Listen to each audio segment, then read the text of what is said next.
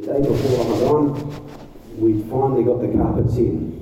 So Mashallah, we had a team of brothers that, and also sisters that, Mashallah, behind the scenes had basically put up this partition that you see behind me all around, so that it would separate us from the toilet area and also the wudu facility. And Mashallah, I think they've done a very good job. Would you agree? Mashallah, yeah. So inshallah, we're very excited to have this program here today on the Sirah of the Prophet sallallahu alayhi wa sallam. There's a number of those podcasts that you can listen to, but you know what, when it's live, it's a special feeling. So inshallah, Sheikh Farhan will take us on this amazing journey of to give us a bit of a history of the Arabian Peninsula, and also the whole how Islam or how things were back then, inshallah. So without further ado, I'd like to pass on to Sheikh Farhan to start the ball rolling, inshallah. Jazakallah khair.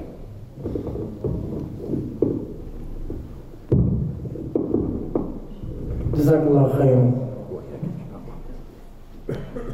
إن الحمد لله نحمده ونستعينه ونعوذ بك من شرور أنفسنا ومن سيئات أعمالنا من يهد الله فلا مضل له ومن يضلل فلا هادي له وأشهد أن لا إله إلا الله وحده لا شريك له وأشهد أن محمدا عبده ورسوله أما بعد يا أيها الذين آمنوا اتقوا الله حق تقاته ولا تموتن إلا وأنتم مسلمون يا أيها الذين آمنوا اتقوا الله وقولوا قولا سديدا يصلح لكم أعمالكم ويغفر لكم ذنوبكم ومن يطع الله ورسوله فقد فاز فوزا عظيما ثم أما بعد إن أصدق الحديث كتاب الله وخير الحديث هدي محمد صلى الله عليه وسلم وشر الأمور محدثاتها وكل محدثة بدعة وكل بدعة ضلالة وكل ضلالة في النار. I bear witness there's no one worthy of worship except Allah subhanahu wa ta'ala, and Muhammad sallallahu alayhi wa sallam is the last and final messenger. We send our blessings and salutations upon Muhammad sallallahu alayhi wa sallam, and at the same time we also send our blessings and salutations upon the Sahaba radiallahu ta'ala ajma'een.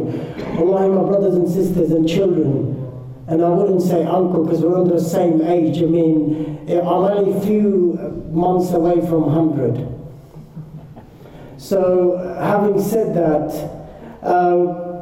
this is a religion that came from the Sahaba to us. They were the people. You know, Quran says about them, Sami'na wa ata'na. When they heard it, they did it. How many of us hear things and we still think, and we do fatwa shopping? You know, we go to Sheikh Google. One of the biggest sheikhs at the moment in the world is Sheikh Google, Allama Google Ibn Yahoo. The father died, it was Yahoo. In my days, the father was very popular, but now in the children's time, it's Google. And God knows who's going to be Ibn Fulan or Fulan in the coming days. Having said that, inshallah, Allah subhanahu wa ta'ala has given me this opportunity to actually talk about the life of Muhammad sallallahu alayhi wa sallam. The life of Muhammad sallallahu alayhi wa sallam is an ibadah. It's exactly, if you want to understand and if you want to live this religion, you have to know what kind of a person he was and who he was and what his vision was. And if we don't know these things, then it would not make any sense to us. This is not an academic seerah. We're not going to be giving you any theological lessons over here. This is a very objective seerah. Yes, it is a very lengthy seerah. To myself, I've said I'm going to go for at least 80 sittings, at least. So today is the first of them. So inshallah, I will be recording it, as you can see, and if you cannot attend, it will be shared on my Facebook page, and also I will do a special podcast for this. So I'm going to give you the link for that podcast. So I'm only going to spend 30 minutes on his life every week, and 15 minutes I'm going to keep it to the youth, and I'm going to give them a lesson what lessons they can extract from the seerah. As I said, it's not a subjective seerah. There's many subjective seerahs out there where you can actually pick up a book and read. I want to make it lively. I want to make it for the youth. Because subhanAllah, today if you ask these children, who do they love? They will tell you they love Messi because they know more about Messi's seerah. Or they will tell you they love Ronaldo because they know more about him. But if you ask them, do you love Muhammad? They'll say, yeah, we love Muhammad. Okay, what kind of colors did he like? What turban was he wearing on Fath Makkah when he was going to Makkah? I mean, no child can tell me. If you can, any child can tell me, I'll give you $10 right now. What color of the turban Muhammad sallallahu alayhi wa sallam was wearing when he was going to Fath Makkah? Not Muhammad, because he already knows he's attended that khutbah, so he cannot tell me what color he was wearing. He's laughing because he just wanted to say that. Muhammad, I'll give you $1. I'll take the zero out. So, this is what it is. If I was to ask you what color Ronaldo was, yes, we've got a child at the back of it. Black, that's right, he was wearing black color on that day. So inshallah, see Brother Ahmed afterwards, he's going to sort out the finances. So, having said that, we know everything about Joe Blow's lives. I mean, I call them Joe Blows because they're not going to help us on the Day of Judgment. Really, no one's going to help us on the Day of Judgment except for Muhammad sallallahu alayhi wa sallam. And really, if today I'm going to give you a lesson, so we'll start with the little kids. So this is what you want to learn. Muhammad ibn Abdullah ibn Abdul Muttalib ibn Hashim. So you need to learn this, or I need to listen to this very carefully because I'm going to be asking you afterwards. Ibn Hashim and Ibn Abdi Manaf. Alright, we're going to ask you to go back to these five names. This is the Muhammad sallallahu alayhi wa sallam, his father, his father, his father, and his father. So I gave you five fathers already. So inshallah, by when we finish the third lesson, I'll give you 15 fathers. So you'll be able to go back to 15 grandfather as well. So we'll go back to Ismail, and we'll come all the way back to Adnan, and then we'll come all the way back to Muhammad sallallahu alayhi wa sallam. So having said that, really, a lot of people start the seerah from the time he was born. And I'm not going to do that. I'm going to start the seerah from the time when Makkah was born. So when was Makkah born? And that's what we're going to speak about today, inshallah. And having said that, before I do that, I want to give you a simple understanding about Arabs. Every Arab over here is a third category Arab. I mean, no disrespect to you guys. You're Adnani Arabs. You're the third one. They're called the Arabized Arabs. And the first category Arabs were eradicated, pretty much. They were the Ad and the Samud. But you might have some Yemenis in the background, the Qahtani Arabs, the real Arabs, the ones who actually taught the language to Muhammad sallallahu alayhi wa sallam. So we learned there were three kinds of Arabs. So one were the ancient Arabs, these were the Ad and the Samud Arabs. And then came the Qahtani Arabs. And these are the tribes of Jurhum and the tribes of Khuza'a. And we're going to talk about these tribes today, inshallah. And so these are the tribes. And so they're the ones who came with the language.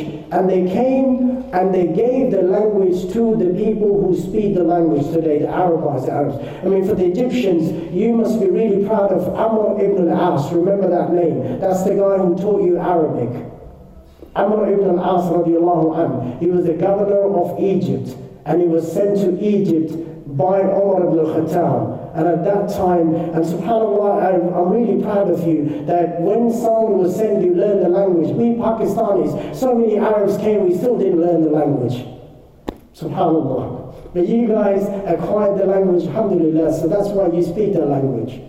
So these are the three kinds of Arabs that lived and they ever existed. So Muhammad sallallahu alayhi wa sallam is an Arabized Arab because he's from the Al of Ismail. And another lesson for the children today, there's only four Arab prophets.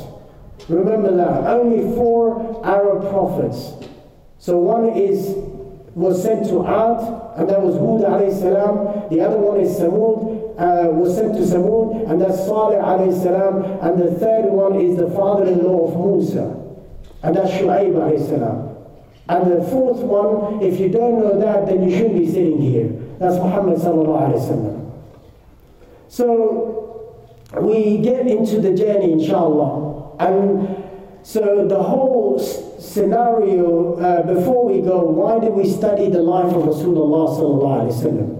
One of the most important things, I'm not going to spend a lot of time on that. There's many books. I'm only going to give you three reasons why we study the life of Rasulullah sallallahu alayhi wa sallam.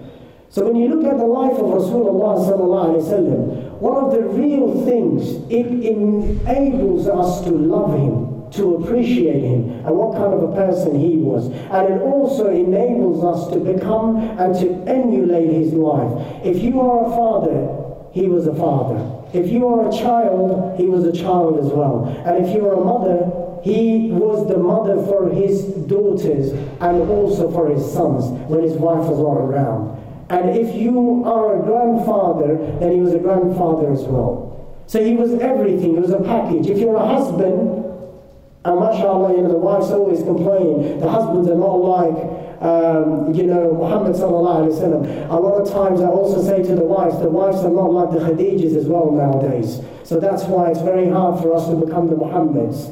So inshallah, having said that, the wives can become the Khadijas and the husbands can become the Muhammads. So we really have to work hard for that. So having said that, it is a lesson for everyone. And the more we learn about the Sirah, it gives us so much love for this man that it is beyond doubt. And I want to read some things, even non-Muslim, when they learn about the Sirah of Muhammad sallallahu alayhi wa sallam, even they start loving him. Michael Hart wrote a book, and this book is about the 100 most influential personalities of the world. This man was a devout Christian. He couldn't even put Jesus as number one. Even Jesus could not make to number two. He's a devout Christian. Jesus could only make number three in his book. He said, Muhammad sallallahu alayhi wa sallam is a man that I have studied and I have never come across a leader like that. The other leader in his book is my favorite leader, and that's Umar ibn Khattab. He made 51. Wallahi, I tell you that if I did not have a personality like Uthman, I would love to be like Umar. Even the shaitan was scared of him. Maybe if Allah gives me life after this, I could tell you his seerah as well. So that's the other Muslim that made the book in his book. So some of the things that say, and these are all learned people. We like learned people. We're mashallah doctors and engineers who sit over here. We like to know about the learned people. One of the most learned people and the leader in our time was the president of India, Mahatma Gandhi. You know what he said about this is a Hindu who worshipped idols. He never worshipped a one God, he worshipped idols. And that's what he's saying about Muhammad sallallahu alayhi wa sallam. I wanted to know the best of the one who holds today's undisputed sway over the hearts of millions of mankind. I became more and more convinced that it was not the sword that won the place for Islam in those days, in that scheme, in the life of Muhammad. I have never read about a person in my life other than Muhammad sallallahu alayhi wa sallam. This is Mahatma Gandhi. And the other guy, you all know this guy as well, an amazing writer as well, an amazing leader, George Bernard Shaw. And what does he say? I have studied him, the wonderful man, and in my opinion, from far from an antichrist, he must be called the savior of humanity. He says, this is the man of humanity. Today, we are being blamed for terrorism. People, when they look at us, we're not sure about you guys, when they look at me, they try to take me back to Bin Laden. I mean, I'm not related to him if you do think. I may look like him, but I'm not really related to him. He's an Arab. He's a Qahtani Arab. He's from Yemen. I've got no roots in Arabs.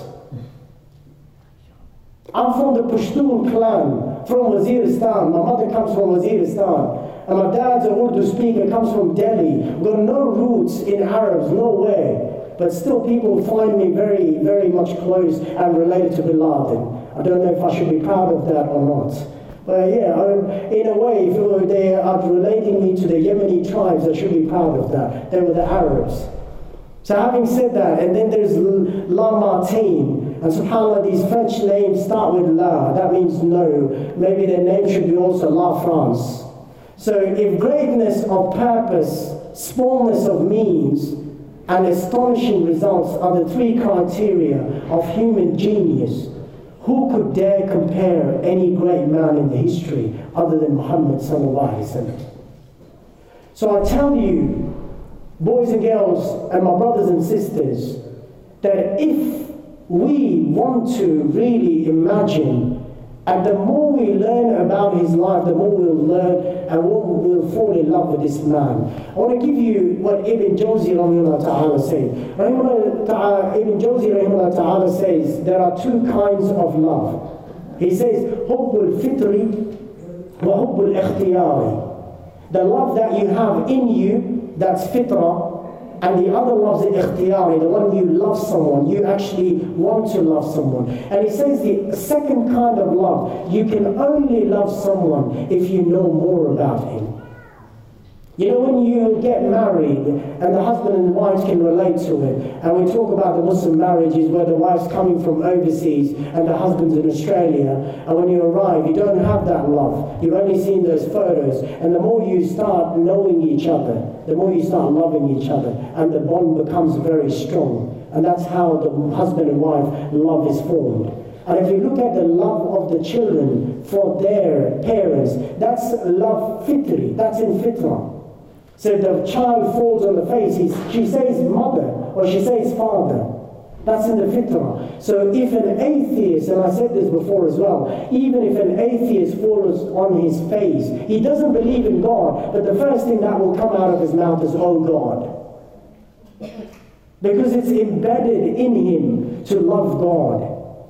And so that's why, I'll give you two examples of the love for Rasulullah sallallahu alayhi wa sallam. A man in the history of the Sahaba, man who was known to ride the horse and at the same time carry two swords in his hand. Both hands were carrying sword, so he didn't hold the reins of the horse, and he would control the horse with his feet. And that was Zubayr ibn al-Awwam radiallahu anhu. You know what, Zubayr ibn al-Awwam is probably, some of you are older than him. He was only 12 years old. That's what Ibn Kathir writes in the Sirah. And Muhammad sallallahu alayhi wa sallam is being belittled in the street. And what happens? Zubayr ibn al-Awwam runs away, and Muhammad sallallahu alayhi wa sallam looks around, he's not there. All of a sudden he turns around, Zubayr is coming with the sword, a sword which is even bigger than him, and he's dragging it, he cannot carry it. And Muhammad sallallahu alayhi wa sallam looks at him, he's like, Zubayr, what are you doing? He says, I came, so if anyone says anything, I'll cut his neck off. And now Muhammad sallallahu alayhi wa sallam smiles, you can't even carry the sword, and you're going to cut people's neck off. He said, this is the love for Muhammad sallallahu alayhi wa sallam. And that's a 12-year-old child. Today you put a 12-year-old child in Taraweeh. After the first rak'ah, his legs start hurting. He starts falling asleep. And the next day you say, oh, can you please tell Dad, I can't go for prayers, my feet are hurting. And the same child will play 90 minutes for football and his feet's not hurting. Why? Because he wants to become like Ronaldo. That Ronaldo cannot even cover his aura. Let me tell you that, boys and girls. Did you know that a man has a hijab as well? Man has a hijab. It's not just the sisters that you want to cover all the time. It's the man who has a hijab as well. Your hijab is to cover your knees. That's your hijab. How many of you knew that the man has a hijab as well? And you want to become like the man who only shows his knees. And then when he scores a goal, he even shows his, 8 packs or 9 packs. And subhanAllah, I don't have to worry about any packs because I've got 1 pack. I don't have to worry about anything. You guys worry about 6 packs, 4 packs. Me, I only got 1 pack. No problem. Well, I can't show you that because that's a hijab. So don't ask me how does one pack look like. So having said that, this is what the love of Rasulullah sallallahu alayhi wa sallam. And the other thing, why do we study the seerah of Rasulullah sallallahu alayhi wa sallam? When you study the seerah of Rasulullah sallallahu alayhi wa sallam, you know why Allah revealed this ayah and what was the reason behind revealing this ayah. There's a science in Quran which is called Asbabun Nuzul, the reason for revelation. You will never know why did Allah revealed such and so ayah. You will know the meaning of the ayah, but you will never know what was the reason behind it until you study the seerah of Rasulullah sallallahu alayhi wa sallam. Why? Because Aisha radiallahu anha was asked once, then tell us about Rasulullah sallallahu alayhi wa sallam. She said, كَانَ خُلُقُهُ الْقُرْآنِ. His Muhammad sallallahu alayhi wa sallam, his mannerism is Quran. He is Quran. You want to learn Quran? Then you learn about Muhammad sallallahu alayhi wa sallam. You learn Quran. And I want to give you one more thing. And this is the ayah in Surah Qasas. Allah subhanahu wa ta'ala mentions. And when this ayah was revealed, I mean, if I was to just read this ayah out to you, a lot of you probably would not be able to tell me that why was this ayah revealed. But there was a reason behind it. Allah subhanahu wa ta'ala says, إِنَّكَ لَا تَهْدِي مَنْ أَحْبَبْتَ إِنَّكَ لَا تَهْدِي مَنْ أَحْبَبْتَ وَلَكِنَّ اللَّهَ يَهْدِي مَنْ يَشَاءُ. This ayah came down, he's telling Muhammad sallallahu alayhi wa sallam, O Muhammad, you will not be able to guide the people that you love, but Allah will guide whoever He wants. You know, this ayah came down for Abu Talib.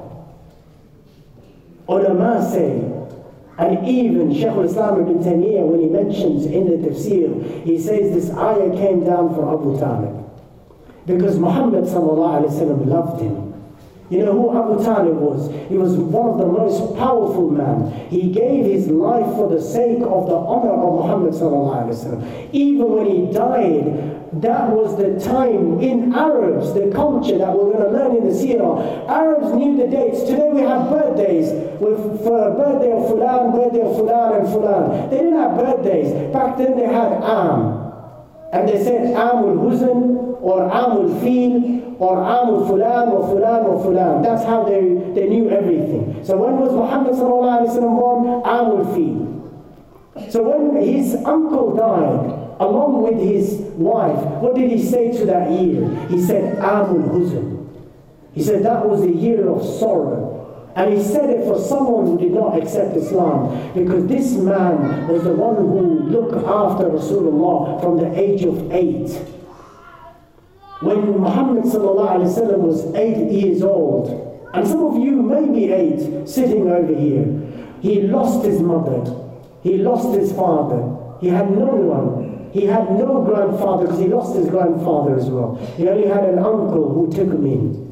And this uncle stood up for his honor. And in order to understand how much he loved his uncle, inshallah we'll cover this in the coming days, you will find out how much he loved. So when this ayah came down, he understood. This is exactly when Allah subhanahu wa ta'ala says to Ibrahim alayhi salam, that Ibrahim, you are my Khalil.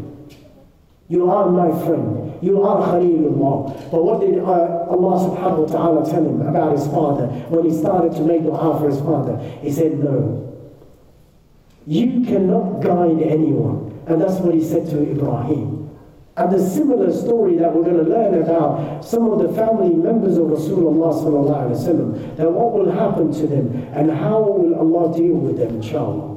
And so that's why we learn the seerah of Rasulullah, so that we know these asbab al-nuzul. And one of the amazing ayahs in Quran defines why we learn the seerah of Rasulullah sallallahu alayhi wa sallam. And this is, subhanallah, Allah subhanahu wa ta'ala summarizes this. In Surah Mumtahana, Allah says, لَقَدْ كَانَ لَكُمْ فِي رَسُولُ اللَّهِ أُسْوَةٌ حَسَنَةٌ. That Allah has made the life of Rasulullah an example for you. So follow it. لِمَنْ كَانَ يَرْجُ اللَّهِ. The one who wants to meet Allah subhanahu wa ta'ala. وَيَوْمٍ بِاللَّهِ وَبِاللَّهِ يَوْمِ الْآخِرِ. The one who believes in the day of judgment. Those ones. If you want to meet Allah subhanahu wa ta'ala and you believe in the Day of Judgment, then you have to follow the example of Rasulullah sallallahu alayhi wa sallam. And you know what? In the same surah, in the ayah before that, what does Allah say to Muhammad sallallahu alayhi wa sallam?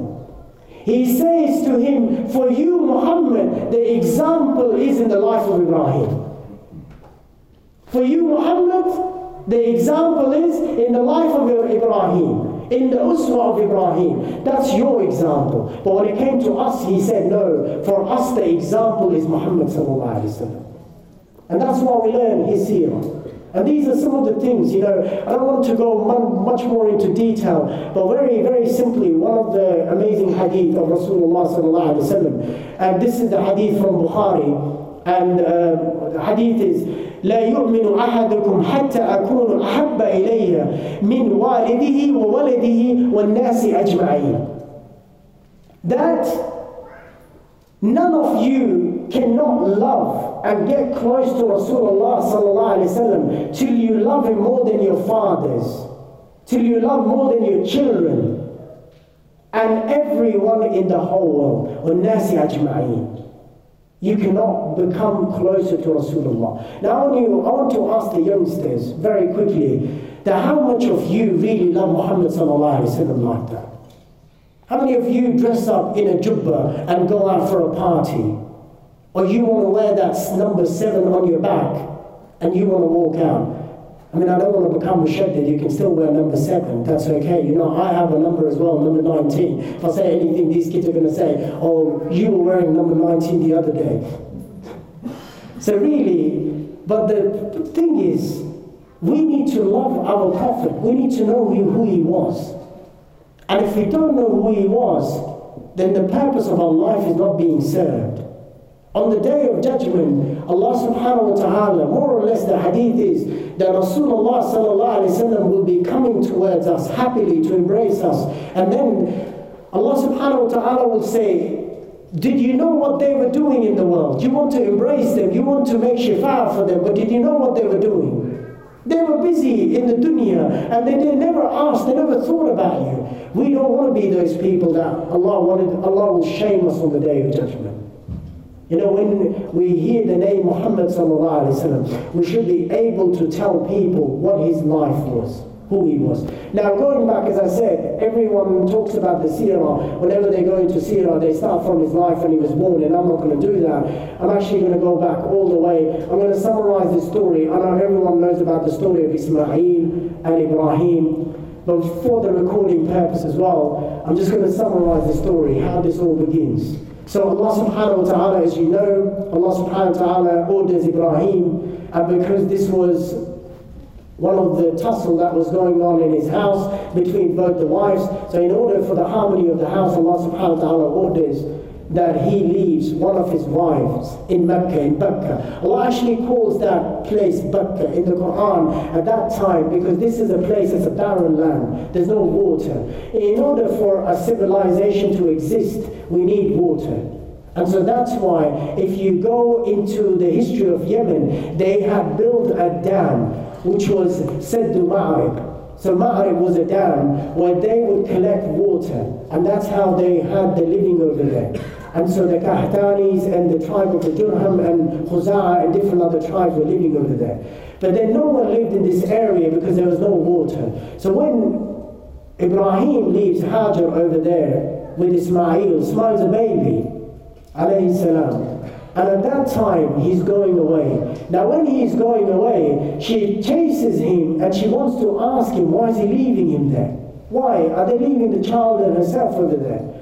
And he says nothing. And this is what Ibrahim is. And I want the men and the women to listen to this. Ibrahim was given test upon test and he passed all the tests.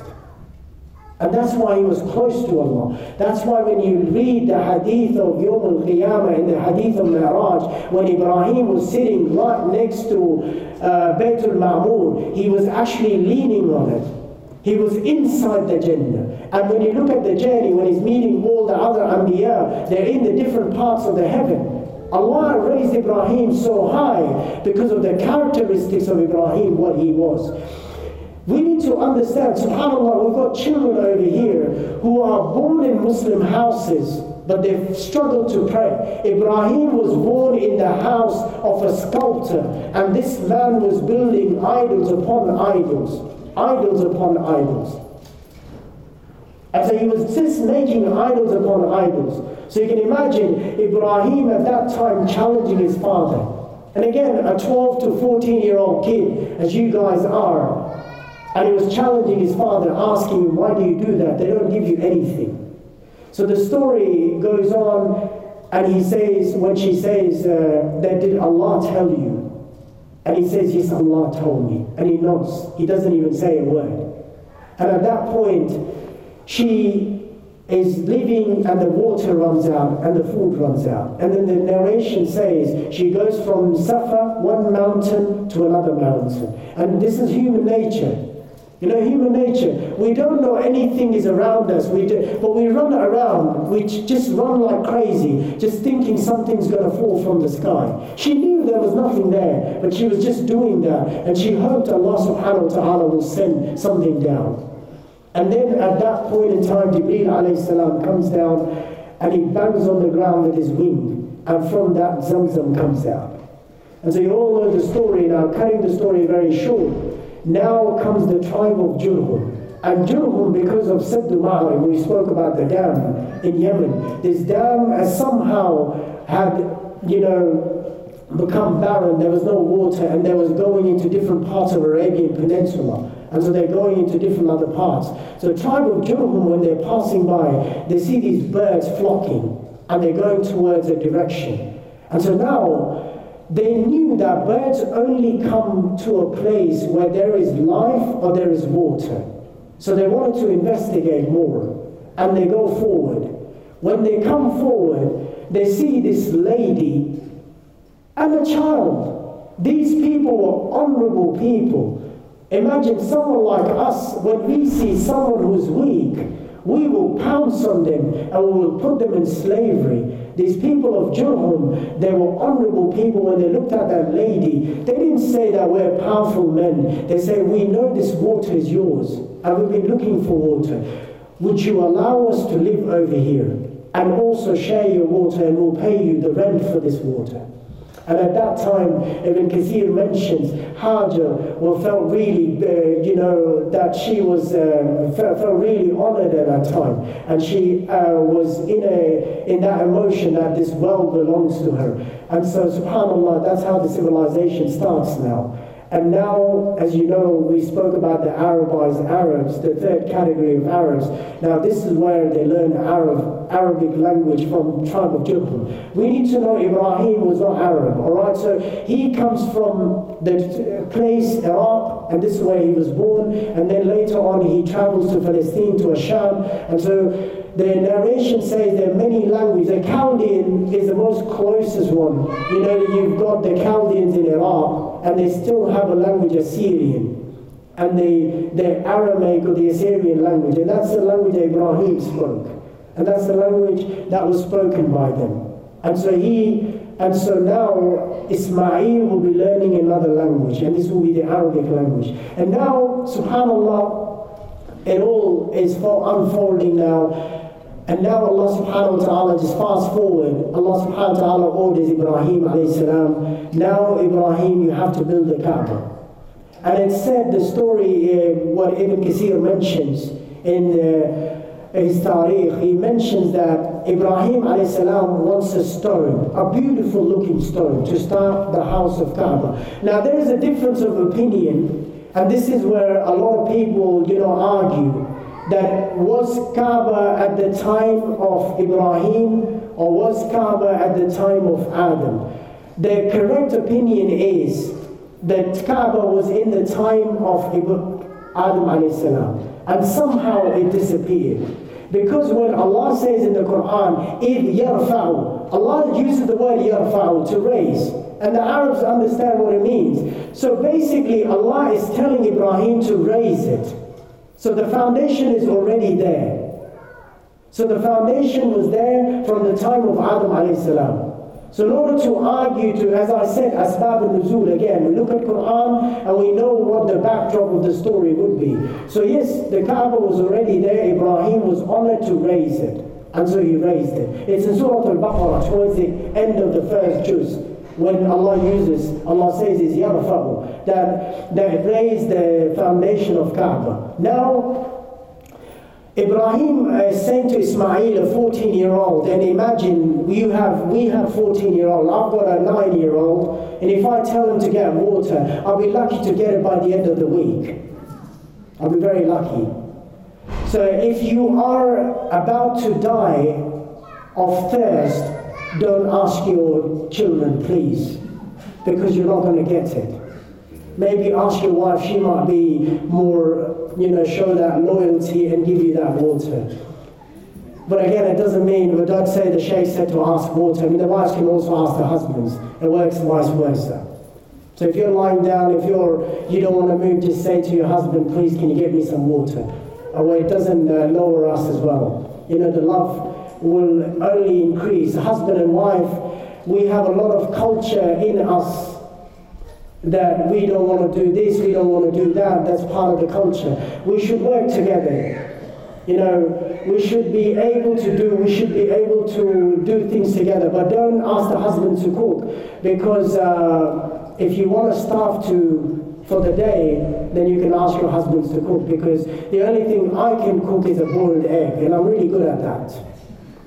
So, going back to what was saying, we deviate. This is what insan is. We talk about something, we come back to it. So going back to now, he wants the son to get a stone. So he tells this 14-year-old, the son, Ismail al-Islam, to get me a beautiful stone. And that's how I'm going to start the foundation of Kaaba.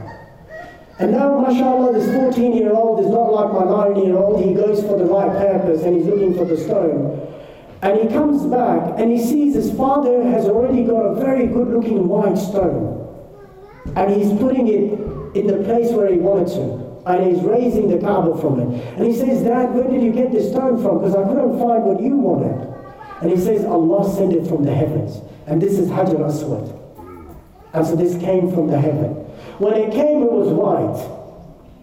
And now it's black. Why? Because we want to kiss it and touch it, so we give our sins to it, and we keep on changing its color. And really, the ulama say, the color has changed because of the sins of the people that have come over time. And I tell you what, this is my own analogy, and I can be wrong. I stand to be corrected. I believe at the time of Sahaba, it was still white. Because the iman of the Sahaba was so enlightening. After Sahaba, when people like me and you started coming, that's when it started turning more black and black and black. But again, having said that, now they're raising the Kaaba. And now when they're raising the Kaaba, Ibrahim alayhi stands at a distance.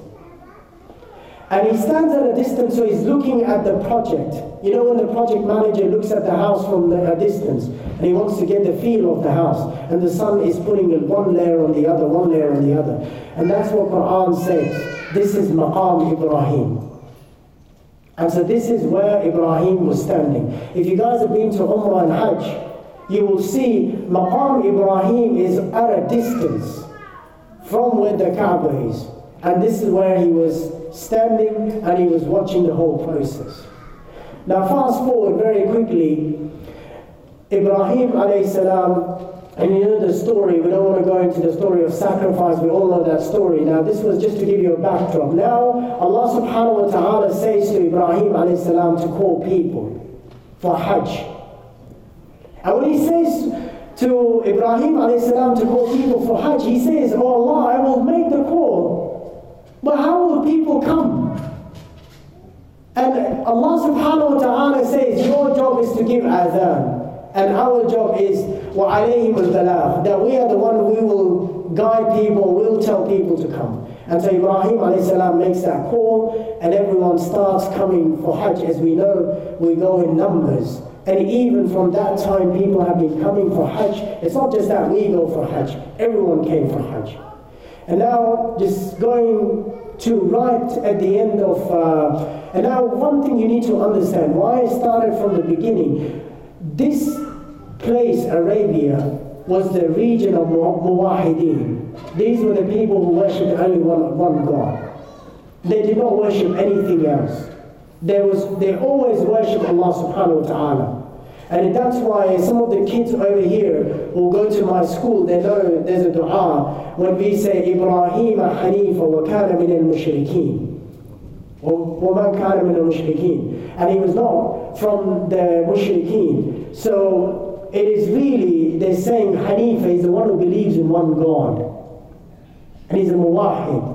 And he's not from the ones who are one who do shirk, billah. And that's why when you go into the seerah, when we learn about other people, even in the time of Makkah, they believed in one God. Even when their fathers and their forefathers were mushrikeen, there were some people who actually believed in one God.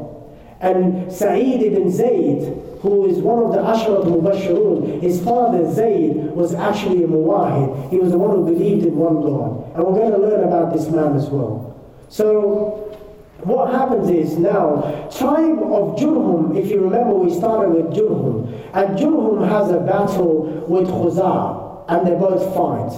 Khuza'a is a very powerful leader, Amr ibn Luhay. Amr ibn Luhay is a very powerful leader, and eventually the battle finishes and Amr ibn Luhay overpowers Jurhum and he takes over Makkah. And one of the biggest reasons to take over Makkah is the supply of water. Now, Jurhum is very angry. Before Khuza'a is about to come, they bury Zamzam. So they go to the well and they bury it under the sand. So Khuza'a can never find this water now. And so Amr ibn Luhay now comes inside the Makkah and he becomes a leader. And now he sees there's no water. He thinks the water is extinct now. There's no water. So he starts importing water from the other lands. One day, Amr ibn Luhay is visiting Sham. And so this is the point now, he goes to Sham. And this is the first contact when idols, when Asnam, they actually come to Makkah, this region, the Arabian Peninsula. So we'll be mindful of the time as well. So they come to this peninsula. So what happens is, Amr ibn Luhay gets there, and one of the narrations says he fell sick, but At-Tabari says when he is going there, he is staying with these tribal people, these people of Sham, which is Amalek. And this is the people, and these are one of the powerful people of Sham, and he's living with them, and he sees them, they have different idols to do different things. So when they want to eat food, they've got an idol, they worship and they start eating. And when they want something, they have another idol, they start worshipping. And Amr ibn Luhay is very curious. And he says, what is this you do? He says, these are our gods. And we worship them and we get these things. He says, that's amazing. We have a problem of water in Makkah. Give me a god. So I can take it to Makkah and we can worship it, and so we can get water. And this is when Hubal comes to Makkah.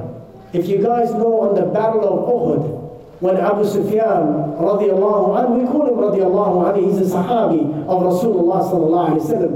When he defeated Muhammad sallallahu alayhi wa sallam, he said, raise the Hubal. Today it's the victory for Hubal. And so they raised, Hubal was one of the biggest idols that the Makkans had. So Hubal comes to Makkah now. And as I said, Amr ibn Luhay is a very powerful man. And what he says goes. When he comes, he says, this is the God of water. We still have the big God that is Allah, but we will not trouble Allah for little things. Water is little. So we'll go to Hubal now. So he says, whenever you need water, you go to Hubal. And that's why the hadith of Rasulullah, this is a sahih hadith in Bukhari, that Rasulullah mentions that he saw Amr ibn Luhay in the hellfire, dragging his intestines. Why? Because he's the man who brought shirk to Arabia. So his intestines are protruding, they're fallen out of his body, and he's dragging them in Jahannam. And that's his punishment that Allah put for him, Amr ibn Luhay. So now Amr ibn Luhay makes this command that whoever leaves Makkah, then they have to have this little idol that they will take on a journey, because this idol will protect them. Now there are two idols which are sitting on the top of the mountain of Safa and Marwa. One is Isaf and the other one is Na'ilah. And this story goes back to Jurhum as well. In Tariq al-Tabari, al-Tabari mentions a story about this. These idols are the punishment of Allah subhanahu wa ta'ala. In the time of Jurhum, when they were the Muwahideen, they were the leaders of Makkah, there was in Yemen, when people were coming for a pilgrim, there were two people who loved each other. And this is one of the diseases that we have in our youngsters as well, when they fall in love with someone. And I don't call it love, I call it infatuation. And it's part of the mental health that the society that we live in. We give them so much, we only give them these TV shows and the kind of rubbish that comes on TV. And let me tell you, ever since I came to Australia in 2007, I've seen a show on TV and it's going hot like hot cake. It hasn't ended, Home and Away. I'm amazed. I mean, this Sirah has been going on, and my wife told me that this show has been on since she was not even born. So I'm like, this is one of the longest Sirahs I've ever seen. So in this thing, our kids are actually attracted to these kind of rubbish. And I call it rubbish, I mean totally, it is trash. Because personally myself, I wanted to see what these things promote. You would be surprised if you guys watch it. You've got one person loving someone, by the end of second week, the same person loves someone else. So the kind of message that they're giving to our youngsters, it's okay to move from one person to another, to another, to another, to another. And that's why you will be amazed. I'm a marriage celebrant as well. Don't think I'm actually advertising myself. I may actually be doing that as well. But having said that, I will tell you the divorce rate in the Muslim community. You will be amazed. Australia's divorce rate, just Australia roughly, is more than 45%. 45% of marriages end up in divorce in Australia. This is not Muslims, this is everyone. In Muslims, it is reaching a hike of more than 19 to 20%. How many marriages I have conducted, I'm actually picking up the pieces of those marriages now. And that's just within 1 year. And that's just why, because the husband came back from work and the wife said to wash the dishes, and he said, that's the women's job.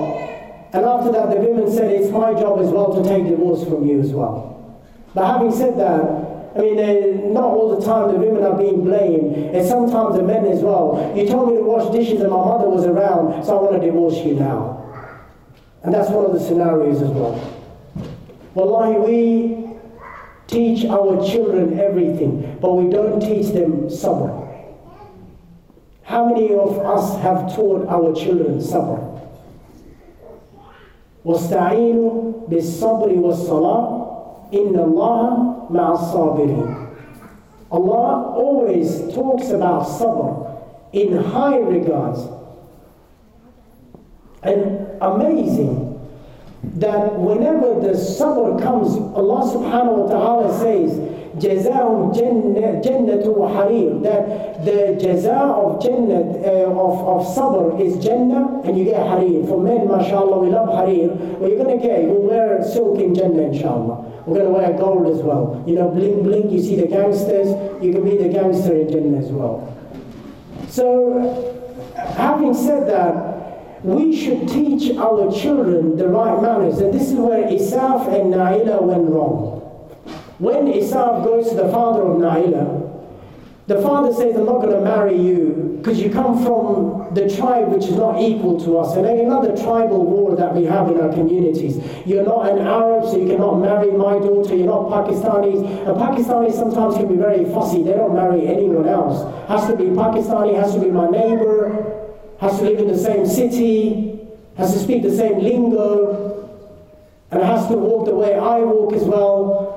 I mean, I can back Pakistanis because, you know, I can still go home and I can always say, you know, we're the same. But if I back someone else, I have to go alive home as well.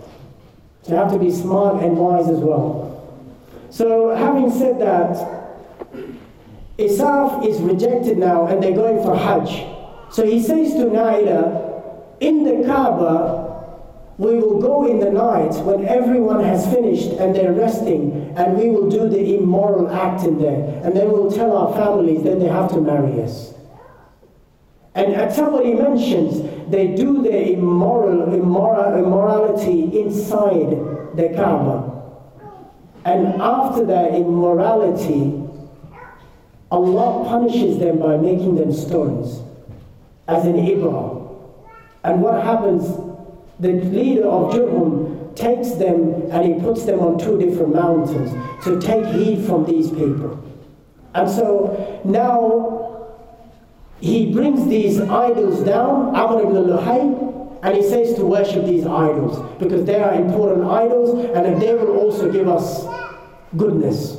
And that's how shirk came to Mecca. And now I will conclude over here, as I can see everyone's falling asleep as well. So, but now I want to talk to the youngsters now, and if the elders want to snooze off and socialize, they can socialize and snooze off. And I want to just give some lessons to the youngsters. And one of the things I want you to take from the youngsters, I mean the youngsters now, we worship everything in our lives. You know, we worship everything. And I want to attack the girls first, and I'm going to come to the boys first. You know, as girls, we worship our TV shows. And we worship the high heels. And we worship the designer clothes. And we worship all that. Let me tell you, girls, this is idol worship. Why? Because you want to have that particular thing, and if you're not going to wear that particular thing, you'll be cross with your parents as well, you'll be cross with yourself as well, because you're not going to be able to socialize in the community.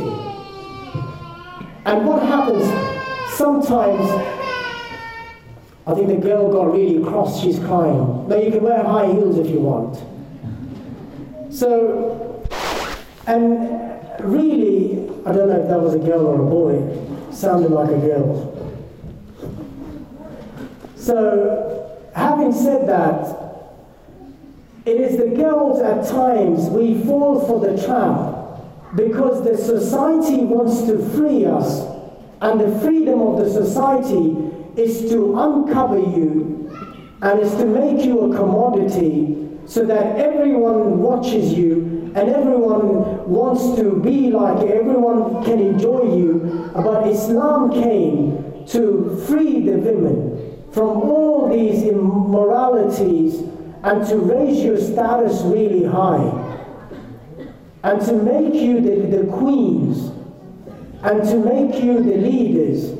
And subhanAllah, when men say women cannot become leaders, let me tell you, our mother Aisha radiallahu anha was a leader. You know, there's a controversy about one of the battles. Don't want to go into that, but she was actually chosen to be a part of that as a leader. And because of her being there, there was a large number of people that were with her on that day. And she knew so many affairs and hadith of this religion that none of the people at that time, none of the Sahabas came close to the hadith, which was the hadith of privacy, the hadith of intimacy, and all these other hadith that we learn from our mother. And so now, we'll talk to the boys, inshallah, and my message to you guys, I mean that's for the girls as well, the social media, the life that you live in. Today, when you look at a boy in a classroom, he cannot open his mouth, he's the most introvert, and cannot talk, speak for himself. But if you put a headphone on his head, and he's playing a game, he's the biggest chatterbox in the world. He's saying, he's confident, he's doing everything, he's living the dream. But when you ask the same boy to come and give a speech, I can't talk. But when you give him the headphone, he's talking on the other side of the world to someone who does not even understand the language he speaks, but he's going on. And then, they want to play football, and the dads are happy, oh, play football, but I want this what Messi was wearing, and then you will go to Rebel, you find out this is a $119 shoe that they're only going to wear for 8 weeks, and they're only going to wear it in the grass, and it's only going to be dirty. There's nothing else you're going to make out of it. None of you are going to make it to Real Madrid, let me tell you that. None of you are going to be signed by Barcelona, let me tell you that as well. Again, being very, I don't want to be sounding like that, but some of you have come to that age that you're not going to make to Real Madrid. That's come to reality. But the ones at the back, I don't know about you guys, but really the ones sitting in front of me are not going to make any time, not going to make. Even if you make to Sydney FC, you should be proud of that. Sydney FC, by the way, if you went to UK, and told them Sydney FC, they're going to be like, what Sydney FC, is that a club? I thought that was a city. So really, none of you are going to make it to Millwall as well. Now you're going to be thinking, what's Millwall? Millwall is a third-tier club in England, the Coca-Cola Division 3. And it pays you $2,000 to play a game as well. That's a lot of money, innit? You know where innit comes from? That's from UK. That's my UK accent now. It's just coming out. So, having said that, boys and girls, the society started worshipping Allah subhanahu wa ta'ala. And when you want to be successful in this life, the ayah says, إِلَّا لِيَعْبُدُونَ. And did you know what the Mufassirun, they said? You can never achieve the status of U'bud or Ya'bud, you can never achieve that without illa liya'rifun. You have to know who Allah is in order to worship Allah. How many of us know Allah? If I was to ask you about the 99 names, everyone probably will raise their hands and they will say we know 99 names. If I was to ask you, give me the meanings of the first 10 names and tell me the ayahs that have come in the Quran. Maybe some of you can do that.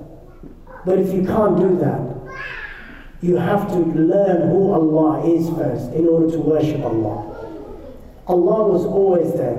And that's why the society of Makkah started by worshipping Allah.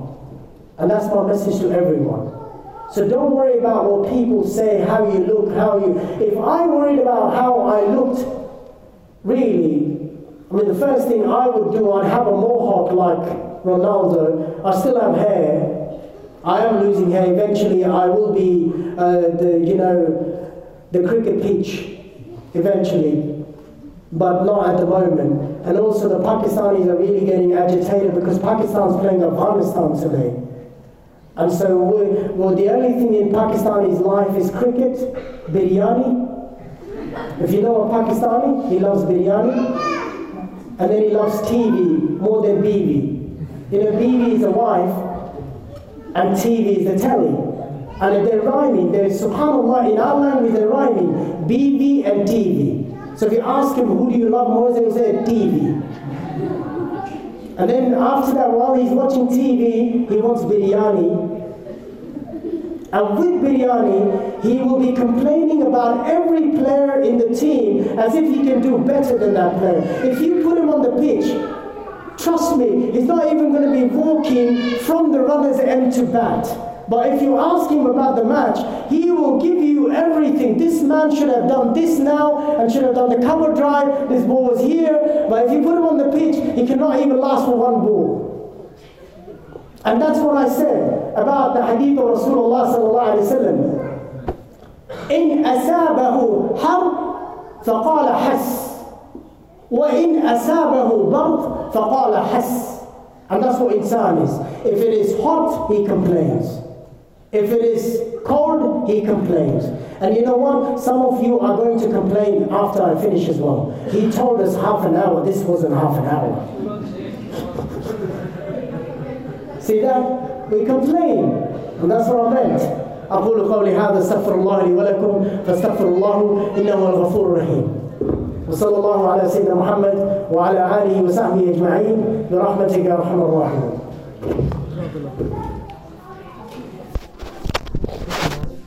Yeah, it's all right. I had the podcast as well.